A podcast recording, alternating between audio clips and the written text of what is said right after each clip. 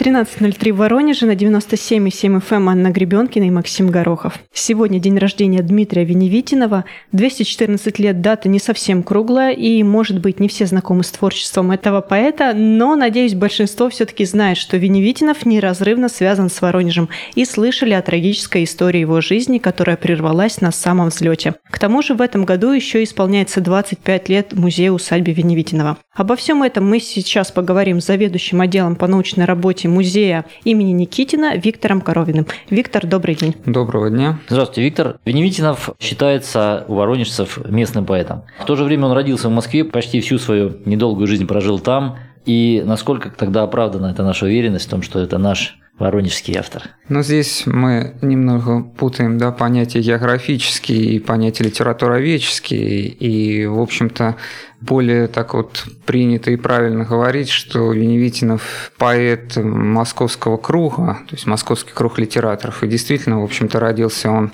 26 сентября по-новому, если считать стилами, 1705 года в Москве, где, собственно, и проживала его семья. Там же он получил домашнее образование, причем его матушка Анна Николаевна, женщина образованная, и, в общем-то, в гостях у нее часто бывали видны и московские литераторы, Грибоедов, Грибоедов, Карамзин, Пушкин, который Василий Львович, дядя поэта, и для обучения своему сыну она приглашала видную профессуру Московского университета. Затем Веневитинов, в общем-то, поступил в этот университет вольнослушателем, прослушал курс. Ну а дальше его ждала служба в архиве коллегии иностранных дел, где, собственно, по словам его современников, они занимались разбором старинных архивов. И вот эта вот э, московская молодежь была затем воспета Александром Сергеевичем Пушкиным в романе Евгений Онегин как архивные юноши. Да, и вот да. эта вот строчка «Архивные юноши толпой на Таню чопорно глядят». Да, вот это, собственно, о наших московских литераторах окружение Дмитрия Веневитинова, которые служили вместе, ну а затем создали такое негласное общество, которое сами же назвали «Общество любомудров», в котором котором преимущественно занимались изучением немецкой идеалистической философии, ну а также разработкой новых эстетических теорий, которые, в общем-то, объясняли творческие процессы, да, уже на таком как бы метафизическом, философическом уровне. И само это общество просуществовало в Москве вплоть до восстания декабристов 25 года, когда, в общем-то, подобные объединения тайные были уже под таким негласным надзором, и председатель этого общества, князь Адоев, Грузский торжественно сжег протоколы этого заседания в 25 году, дабы, как бы теперь сказали, не подставлять своих единомышленников, да, потому что, в общем-то, любые тайные общества после декабрьского восстания на Сенатской площади уже были под подозрением. А сами они не тяготели к этим а, идеалам, Нет, преимущественно это было... Политикой они не занимались. Но вот почему идеалистическая немецкая философия так их взволновала? Ну, во-первых, они прекрасно владели многими иностранными языками, и, в общем-то, сам Дмитрий. По подсчетам литературоведов около пяти иностранных языков. Ну, точно известны его переводы с древнегреческого, с немецкого. Свободно изъяснялся на французском языке, в общем-то.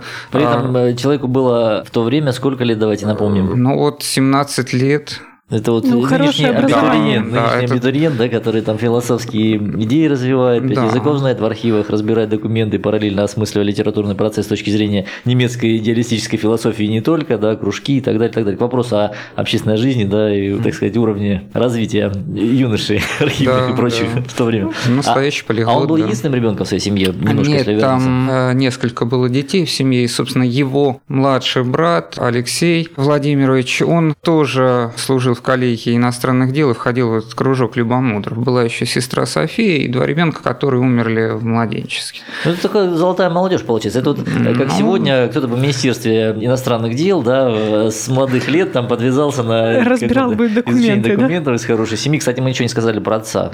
Матушка да, Анна Николаевна, в образование, отец, этого... отец достаточно рано ушел из жизни, поэтому, в общем-то, воспитанием исключительно занималась его мать. А отец был отставной военный, который, собственно, и перевез семью из Воронежа в Москву, купив э, дом в Кривоколенном переулке. Но так получилось, что, в общем-то, рано скончался, и дети ну, фактически не знали своего отца. Ну, отец вот перевез их в Москву, а в Воронеже они все-таки возвращались же именно в эту усадьбу, в поместье отца? А, два таких визита предполагают, что совершились. Но ну, один как бы предположительный, это 12 год, э, война с Наполеоном, и, конечно же, Москву покидают ее жители, и, по всей видимости, Веневитиновы нашли свое убежище как раз в этом родовом имении в селе Новоживотино. Сегодня это Рамовский район. Почему есть такие предположения?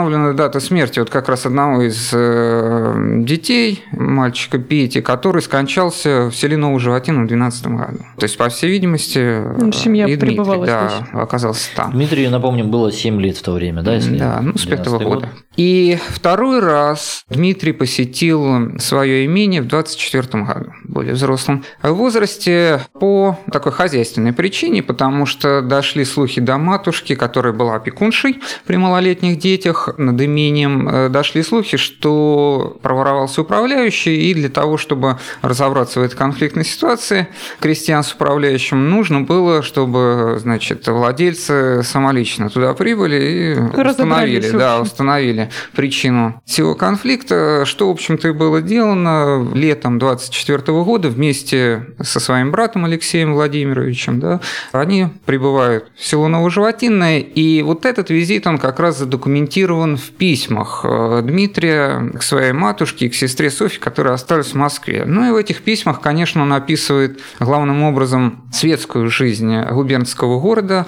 Она посещение, была? Э, ну, в какой-то степени, конечно, была, потому что в общем-то, дворяне того времени старались как-то дистанцироваться от прочих сословий и в какой-то мере подражать столичной аристократии, при этом э, в самом Воронеже было сконцентрировано такое количество дворянского сословия, которые так или иначе были связаны со столицей. Ну, скажем, губернатором был известный такой вот любитель литературы, общественный деятель Кривцов, которого, собственно, Веневитинов посетил в городе Воронеж сразу по прибытии. И он это описал. Потом рядом с имением в Новоживотинном располагалось село Староживотинное, где а это была фамильная усадьба Олениных, дворян Олениных, э, собственно, Григорий Никанорович и его супруга Варвара Алексеевна. Это дочь президента Российской Академии Наук. Эти две семьи породнились, и в это самое время они как раз пребывали в имении мужа Григория Никаноровича. И Веневитинов описывает, что они прекрасно проводят время по вечерам в Староживотинном, где музицируют, занимаются литературой, и вот он просит свою сестру переслать новые партитуры Еништы Ростыком, известного московского композитора, который, кстати говоря, собственно, и преподавал музыку Дмитрию Веневитину. Да, поэтому, в общем, на хозяйственные, было, да, этого, хозяйственные да, вопросы очень хорошо сочетались с э, таким времяпрепровождением. Ну и, собственно, наведя порядок в своем имении, дворяне благополучно покинули. То есть это был один сезон? Да, это было, ну, там буквально два-три месяца они задержались в своем имении и, собственно, его покинули. Но многие литературоведы, в общем-то, говорят, что это посещение таким вот откликом да, отозвалось в поэзии самого Дмитрия Веневитинова. И вот эти сцены природы, которые появляются в более позднем творчестве поэта, во многом продиктованы тем наблюдением, которое, в общем-то, он совершал. Да, он сам описывает, что вот он выходил на мост, переправу через э, реку Дон, и вот в письме к своей сестре он описывает э, здешние красоты. И потом такое вот интересное стихотворение э, принадлежит нашему поэту «Домовое» называется. И понятно, что, скорее всего, оно было продиктовано общением с местными крестьянами, в представлении которых как раз э, такое вот мифологическое существо имелось, и это хорошо подтверждает этнографические записи уже более позднего времени. Был такой священник Виктор Адамов, и он спустя пять десятилетий записал, что вот местные крестьяне верят в домового, которого, в общем-то, приглашают с собой, когда переезжают на новое место жительства. Да? Ну и понятно, что вот эти вот слухи могли и в памяти нашего поэта Давайте процитируем пару строк, потому что интересно, да. как это представление трансформировалось в его Ну, очень интересно. Значит, Э, ну вот первую строчку, позвольте.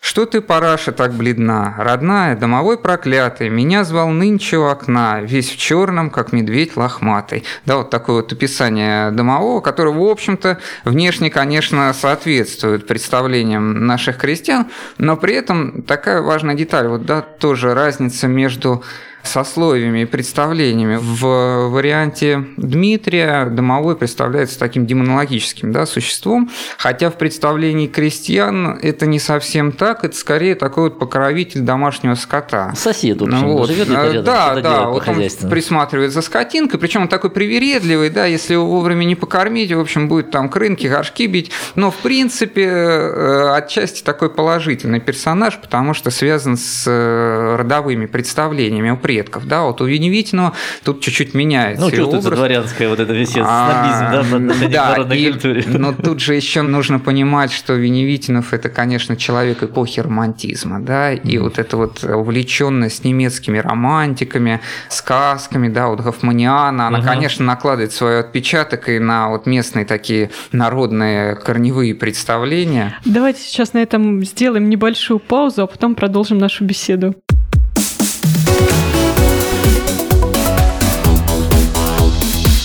Тема дня.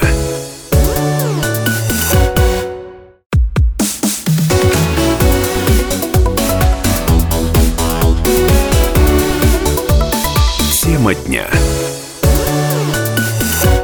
На 97,7 FM Гребенкина и Максим Горохов сегодня исполняется 214 лет со дня рождения поэта Дмитрия Веневитинова, жизнь и творчество которого неразрывно связаны с Воронежем. У нас в гостях заведующий отделом по научной работе музея имени Никитина Виктор Коровин, и до перерыва мы говорили о том, что Веневитинов принадлежал к московскому кругу поэтов, но при этом Воронежский край занимал значимое место в его творчестве. Но есть еще одна важная географическая точка в жизни Дмитрия Дмитрия Веневитинова – это Санкт-Петербург. В этот город он переехал незадолго до смерти.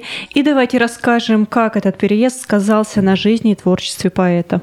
Покинул он Москву только в 26 году осенью и перебрался в Петербург, но в Петербурге своим литератором он, в общем, так и не стал, да, поэтому вот этот извечный культурный спор двух столиц, он, в общем-то, был актуален для того времени, и в письмах Веневитинова это отражено, что он очень сильно переживал, что столичный тогда круг литераторов его не очень принял. Вот эта московская закваска, она все-таки дворянская, да, сказывалась в определенном восприятии мероприятии. И, конечно, у него просто не хватило времени, потому что скоропостижно скончался весной 27 года. А у него были какие-то карьерные планы, связанные с Петербургом? Просто в столицу подался, хотел там как-то выйти на новый уровень, да? Там есть несколько вариантов, почему он оказался в столице. И до сих пор ведутся эти дискуссии, споры. Один вариант – это то, что он хотел быть поближе к столице в литературном плане, потому что и Пушкин собирался после многочисленных южных ссылок вернуться в столицу, и многие многие друзья Веневитинова по обществу любомудров уже покинули Москву и поступили на службу в какие-то департаменты северной столицы. И чтобы не отрываться от этого круга, он принимает такое решение переехать в тогдашнюю столицу. Это как один из вариантов. Вторая версия связана с его дружбы с Зинаидой Волконской, известной хозяйкой московского салона, которая, будучи в замужестве, решила не подвергать себя лишнему риску осуждения да, со стороны, возможно, какого-то круга. Отправила да. его в Петербург. Да, и есть такая вот версия, да. что именно Зинаида Волконская поспособствовала устройству Дмитрия Веневитинова в архив коллегии при Министерстве иностранных дел через свои связи, да, и, в общем-то, избежала вот этих нежелательных откликов художников, потому что, в общем, не секрет, что Веневитинов многие э, свои поэтические произведения посвящал Зинаиде Волконской. В общем-то, это при публикации видно. А почему у него могла возникнуть такая необходимость? Веневитинов действительно давал к этому поводу? Он какой-то проявлял настойчивость в проявлении ну, внимания? он вроде бы был э, достаточно сильно влюблен в нее. и так далее, и так далее. Как все это выглядело? Здесь трудно сказать, потому что дневника Дмитрия Веневитинова не сохранилось. Зинаида Волконская тоже обходит это молчанием. Веневитинов посещал упоминал вот этот московский салон Волконской, и две семьи были дружны. И многие литературные произведения того времени как раз обсуждались на этих встречах, и сам Пушкин да, во время приезда в Москву также был представлен в этом салоне. Поэтому... Здесь у меня сейчас разделяется просто сознание на две ветви. И про Пушкина мы обязательно должны спросить, и, насколько говорить про было плотным это общение между Веневитиновым и хорошо, Пушкиным. Хорошо. И, конечно, про Волконскую. Но давайте мы с Пушкиным все-таки разберемся. Как часто они общались, встречались, насколько вообще они были в приятельских или дружеских отношениях? Здесь достаточно интересная связь. Сегодня в музее-усадьбе даже есть специальная такая тематическая экскурсия, которая называется «Братья одной поэзии». Конечно же, между Пушкиными и Веневитиными существовало дальнее родство, ну, весьма дальнее, хотя ну, где-то до четвертого уровня существовало. Но, конечно, более такая интенсивная была творческая связь, и не секрет, что в более поздней уже литературоведческой традиции Дмитрия Веневитинова часто называли другой Ленской. Причем вот эта вот традиция, она пошла, конечно, с более позднего времени, и здесь тоже существуют такие точки преломления, ну, многие по такому недоразумению сегодня считают Веневитинова чуть ли не прототипом. Значит, это недоразумение этого... или Ну, конечно, недоразумение, потому что, в общем, такое... пушкиноведы больше склоняются к тому, что такого единого как бы прототипа для героя да, романа в стихах не существовало. Это такой вот собирательный образ. И здесь, как правило, вспоминается два таких высказывания, которые положили начало этому недоразумению. Причем эти два высказывания принадлежат э, двум критикам, и по стечению обстоятельств оба оказались вынуждены эмиграции. Значит, первый это Александр Герцен и Юлий Хинвальд. Собственно, процитирую эти два высказывания. Значит, первое. Герцен. Рядом с Пушкиным стоит тоже Ленской. То был Веневитинов, чистая поэтическая душа, задушенная в 22 года грубыми лапами русской жизни. Это вот первое высказывание. И второе. Веневитинов – этот Ленский нашей поэзии. С лирой странствовал на свете, но талисман красоты он не только любил, он его и понимал. Художник он был и философ. Да? Но вот как мы видим в этих двух высказываниях... Скорее э, метафорическое. Да, метафорическое, конечно конечно, даже не прослеживается близость Веневитинова именно по, скажем, настроению или поэзии, угу. потому что это, конечно, были два совершенно разных образа, и, в общем-то, не секрет, что Пушкин своего Ленского относил скорее к классу таких творцов, которые были ориентированы на предромантические настроения. Сама даже цель написания поэтических произведений для героя Ленского – это попасть в альбом своей возлюбленной Ольги. Да? То есть это не просто какое-то самоутверждение или какие-то высокие задачи. Своими лихими он хотел, в общем-то, покорить сердце своей возлюбленной, и сам Ленский, он смотрел на свою жизнь скорее сквозь призму такого чужого восприятия, восприятия да, книжного отчасти, поэтому скорее вот в романе Пушкина он выполняет функцию такого стрелочника, да, который должен свести значит, главного героя э, Онегина с Татьяной. Конечно, вообразить себе, что Пушкин мог срисовать с Веневитина вот такой вот образ поэта-романтика, ну, вряд ли возможно. То есть он более Причем, уважительно относился к нему Конечно, как поэту, однозначно, да, да, да, да. И он положительно отзывался о его рецензии на первую главу Онегина. Конечно. Мы знаем, что это единственное опубликованное произведение Веневитина при его жизни. Ну, Рецензия там, на первую да, главу. Да, и там было два таких, скажем, отзыва. Mm. И действительно, Веневитинов читал первые главы этого романа. Если бы он увидел Себя сходство узнавал, с собой, да? конечно, я думаю, он бы об этом отозвался. Но вообще не встречались с Пушкиным лично, встречи были, да, общались? Да, вот как раз. Но эта встреча произошла до написания рецензии. Вот как раз после выхода первых глав романа в русском литературном сообществе возникла такая вот критическая да, линия, которая обсуждала обсуждала роман Пушкина, причем давались самые различные оценки этому творчеству. И вот здесь критика Веневитинова считается наиболее взвешенной в этой дискуссии, потому что, ну, в общем, смысл этой критики сводился к следующему. Пушкин написал оригинальное произведение для русской литературы или это произведение подражания Байрону. И вот как раз Веневитинов отстаивал первую точку зрения, что это самобытное произведение. И самое интересное, что развитие героя связано с обстоятельствами жизни, и как раз в 25 году он пишет и затем печатает свою статью «Разбор статьи о Евгении Онегине, помещенную в московском телеграфе». То есть сначала полевой критик высказал вот эту идею, что Пушкин отчасти подражает Байрону. И Веневитинов дал такой вот отповедь на эти положения. И Пушкин, вот сохранилось воспоминание Соболевского, который пишет, что после того, как Пушкин прочитал отзыв Веневитинова, он высказался следующим образом, что это единственная статья, которую я прочел с любовью и вниманием. Все остальное или брань, или переслащенная дичь. Такая вот оценка была дана. Э, ну и, конечно же, посетив Москву, Пушкин счел необходимым познакомиться лично с Веневитиным, что и было, в общем-то, сделано и подробно это было описано в академическом собрании сочинений Веневитина 1934 именно в предисловии, да, биографии, и даны в этом же издании соответствующие документы, как бы такая вот хронология их встреч, событий. Да, они познакомились, и не секрет, что именно в доме Веневитина в Кривоколенном переулке Александр Сергеевич Пушкин прочел несколько глав своего нового произведения «Борис Годунов». Причем как бы это вот именно такие подтвержденные литературоведами факты. Ну и, конечно, Веневитинов не мог не отозваться на эту встречу каким-то поэтическим произведением. И если мы сейчас возьмем томик сочинений Веневитинова, обнаружим там стихотворение к Пушкину, которое начинается следующей строкой. «Известно мне, доступен гений для глаза искренних сердец, к тебе, возвышенный певец, взываю с жаром песнопений». Да, вот так начинается это стихотворение. У Пушкина не было стихотворения, посвященных Веневитинову, но на полях одной из рукописей сохранился такой черновой набросок, рисунок, да, Веневитиного, такая сгорбленная фигурка и подписано Веневитина. Этот рисунок сегодня у нас в экспозиции музея усадьбы как раз вот представлен. Давайте на этом сейчас прервемся и после небольшой паузы продолжим наш разговор.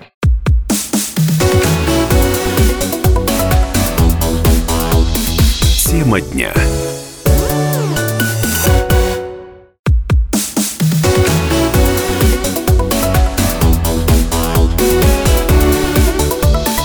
Тема дня. На радио «Комсомольская правда» Воронеж Анна Гребенкина и Максим Горохов. Сегодня исполняется 214 лет со дня рождения поэта Дмитрия Веневитинова, жизнь и творчество которого неразрывно связаны с Воронежем. Плюс ко всему в этом году исполняется 25 лет музею усадьбе Веневитинова. И обо всем этом мы сейчас поговорим с заведующим отделом по научной работе музея имени Никитина Виктором Коровиным. Виктор, мы разобрались э, с отношениями Пушкина к Веневитинову и наоборот, не Ленский, и слава богу. А вот интересная линия, которую мы обязательно должны осветить, это как раз э, взаимодействие с Зинаидой Волконской, которая, как мы подозреваем, могла специально отослать молодого и пылкого Веневитинова в Петербург подальше от себя, да, чтобы не компрометировать свою замужнюю жизнь, статус в обществе и так далее. Действительно, это была первая красавица Москвы, действительно, она так блистала, была неотразима, и было ли чувство Веневитинова в какой-то хотя бы степени взаимным? Ну, вот в представлениях Веневитинова это действительно было так. Ну, вот. мало ли, что себе парень э, представлял. Да, но тут стоит, конечно, отметить, отметить, что сама культура общения того времени предполагала такую вот дружескую близость и, в общем-то, определить с достоверностью, влюблен ли был Веневитин, да, в какой степени. То есть мы даже не можем про Веневитина да. сказать это? А как же а... история с перстнем, там вот это что? Есть такая замечательная история, и, в общем-то, она подтверждается сегодня не только мемуарами и воспоминаниями, но и самим археологическим фактом, да, находка этого перстня.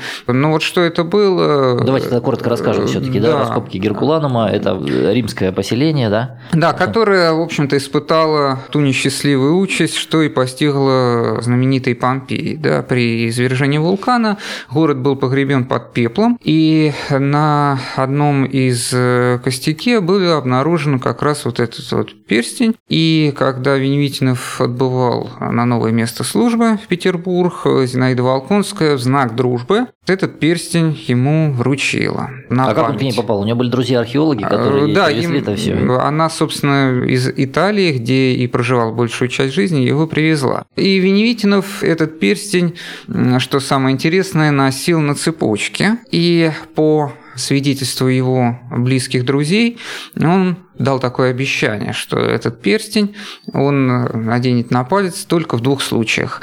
Перед тем, как он будет жениться, либо перед своей смертью. Но, к сожалению, сбылось это пророчество во втором его смысле. И вот как вспоминают друзья, вот после уже скоротечной болезни Веневитинов находился в таком тяжелом состоянии, и придя в сознание, он обнаружил у себя на пальце этот перстень, который друзья ему преподнесли поднесли.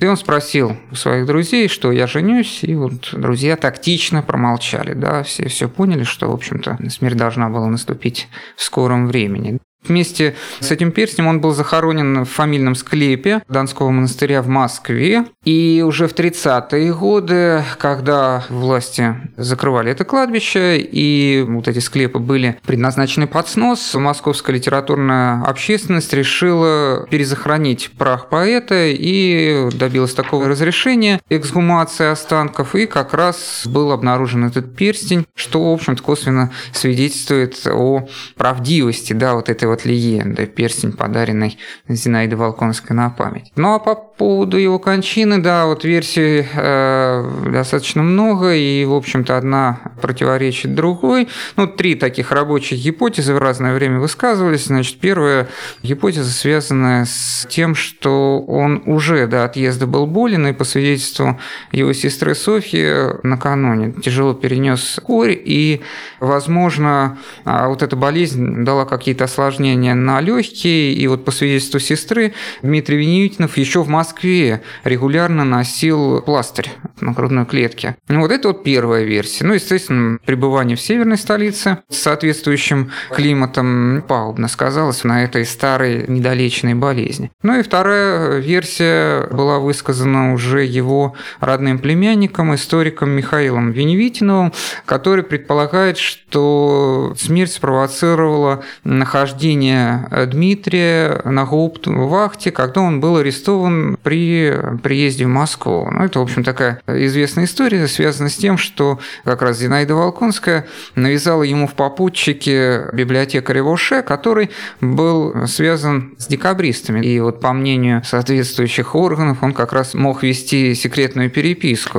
декабристов. В Москву, Москву или в Петербург? В Петербург. Собственно, в Петербург Веневитинов путешествовал с этим Воше, и, конечно, по прибытии в столицу все знали, кто это такой, и пока шло дознание, значит, Веневитинов просидел несколько дней на гауптвахте, да, и вот э, Михаил Веневитинов как раз склонялся в свое время к версии, что именно там он тяжело простудился, и само пребывание под таким надзором негативно сказалось в психологическом плане, в общем-то, надломило поэта, и через несколько месяцев он скончался. Ну и третья версия, которая общеупотребима сегодня в изданиях, то, что он мог простудиться непосредственно в Петербурге, в доме Ланских, э, где он проживал в то время, когда покидал бал в легком одеянии, а это был февраль, Петербург, и, в общем-то, какое-то расстояние ему нужно было пройти до своего флигеля, и этот поход, в общем-то, стал таким роковым для него, тогда он и простудился. Поэтому версии, в общем-то, разные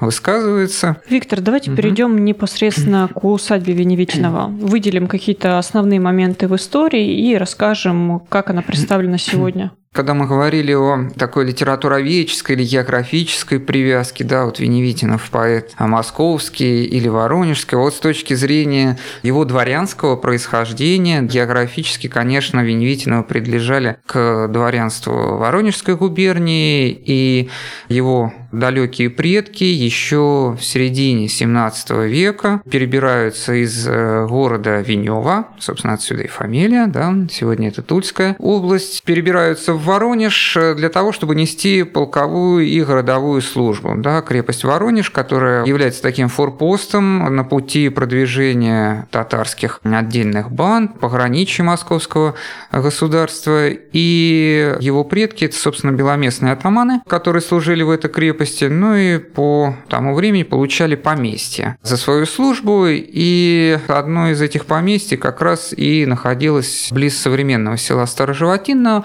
ну а затем известный предок э, Веневитиного Антон Лаврентьевич э, поучаствовал в деле строения Азовской флотилии, и вот за эту помощь э, Петру, в общем-то, получал также земли, и, собственно, этот Антон Лаврентьевич Веневитинов перенес свою деревню, переселил своих крестьян из села Староживотинное на берег Дона, и поэтому получилось село с названием Новое Животинное. Там была построена усадьба, приблизительно это было в середине 18 века, усадьба была не очень большая, деревянный дом, ну и затем в середине 18 века была перестроена, даже в течение времени она неоднократно перестраивалась, распространялась, и благополучно во владениях Веневитиновых она просуществовала до 1917 года, когда, в общем-то, известным декретом была национализирована, и дальше Первое время после окончания гражданской войны ее арендовала артель инвалидов гражданской войны, и долгое время усадьба, в общем-то, была в таком бесхозном состоянии, потому что главной их заботой было наблюдение за бывшим барским садом, с которого они получали урожай. Усадьба приходила в упадок, и решением властей она была изъята из владения этих арендаторов, и первое время даже планировали там сделать мельницу. Но в связи с э, коллективизацией и укрупнением хозяйства решено было ее перепрофилировать под э, научно-исследовательский институт имени Надежды Крупской, и там, собственно, размещалась учебная часть. В таком статусе это здание просуществовало вплоть до начала Великой Отечественной войны, но в 1942 году усадьба несколько месяцев находилась фактически на переднем крае обороны. И подверглась некоторым таким разрушениям. В 1943 году стал вопрос о реконструкции этих зданий, и поскольку вот в доме управляющего существовала до войны средняя школа, то вот было решено сделать такой ремонт, но комиссия признала это здание аварийным. Был срочно разработан проект о том, чтобы здание бывшей барской усадьбы передать под нужды средней образовательной школы. Это уже в 43 году. Да, принято такое решение, и приблизительно где-то в 46 году вот занятия уже проводились в таком отремонтированном. Школа просуществовала до 70-х годов. В 78 году он был уже поставлен на охрану как памятник архитектуры 18 века. Идея отреставрировать его возникла в 80-е годы, но в связи с определенными политическими событиями в конце 80-х, начало 90-х, финальная реставрация постоянно откладывалась, и только в 94 году здание было полностью отремонтировано, там разместилась экспозиция на двух этажах. И был создан как раз дом-музей, который да, 25 лет исполняется в этом году. Все правильно, да, который сегодня является одним из шести структурных подразделений Воронежского областного литературного музея имени Никитина. Виктор, скажите, какие экскурсии в музее проводятся и вообще чем удивляют посетителей? В музее проводится, конечно же, обзорная экскурсия, тематическая экскурсия по нашим залам, исторические квесты. Всю эту информацию можно посмотреть на сайте Воронежского литературного музея или есть группа ВКонтакте, музей усадьбы Веневитинова. Ну а в связи с такой вот юбилейной датой 28 сентября в эту субботу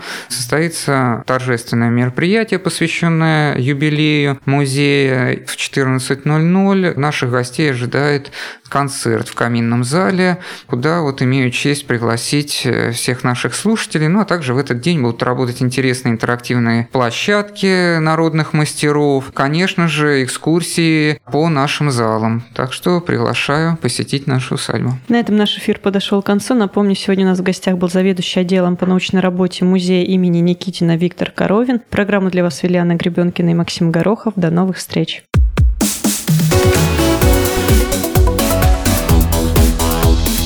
Тема дня.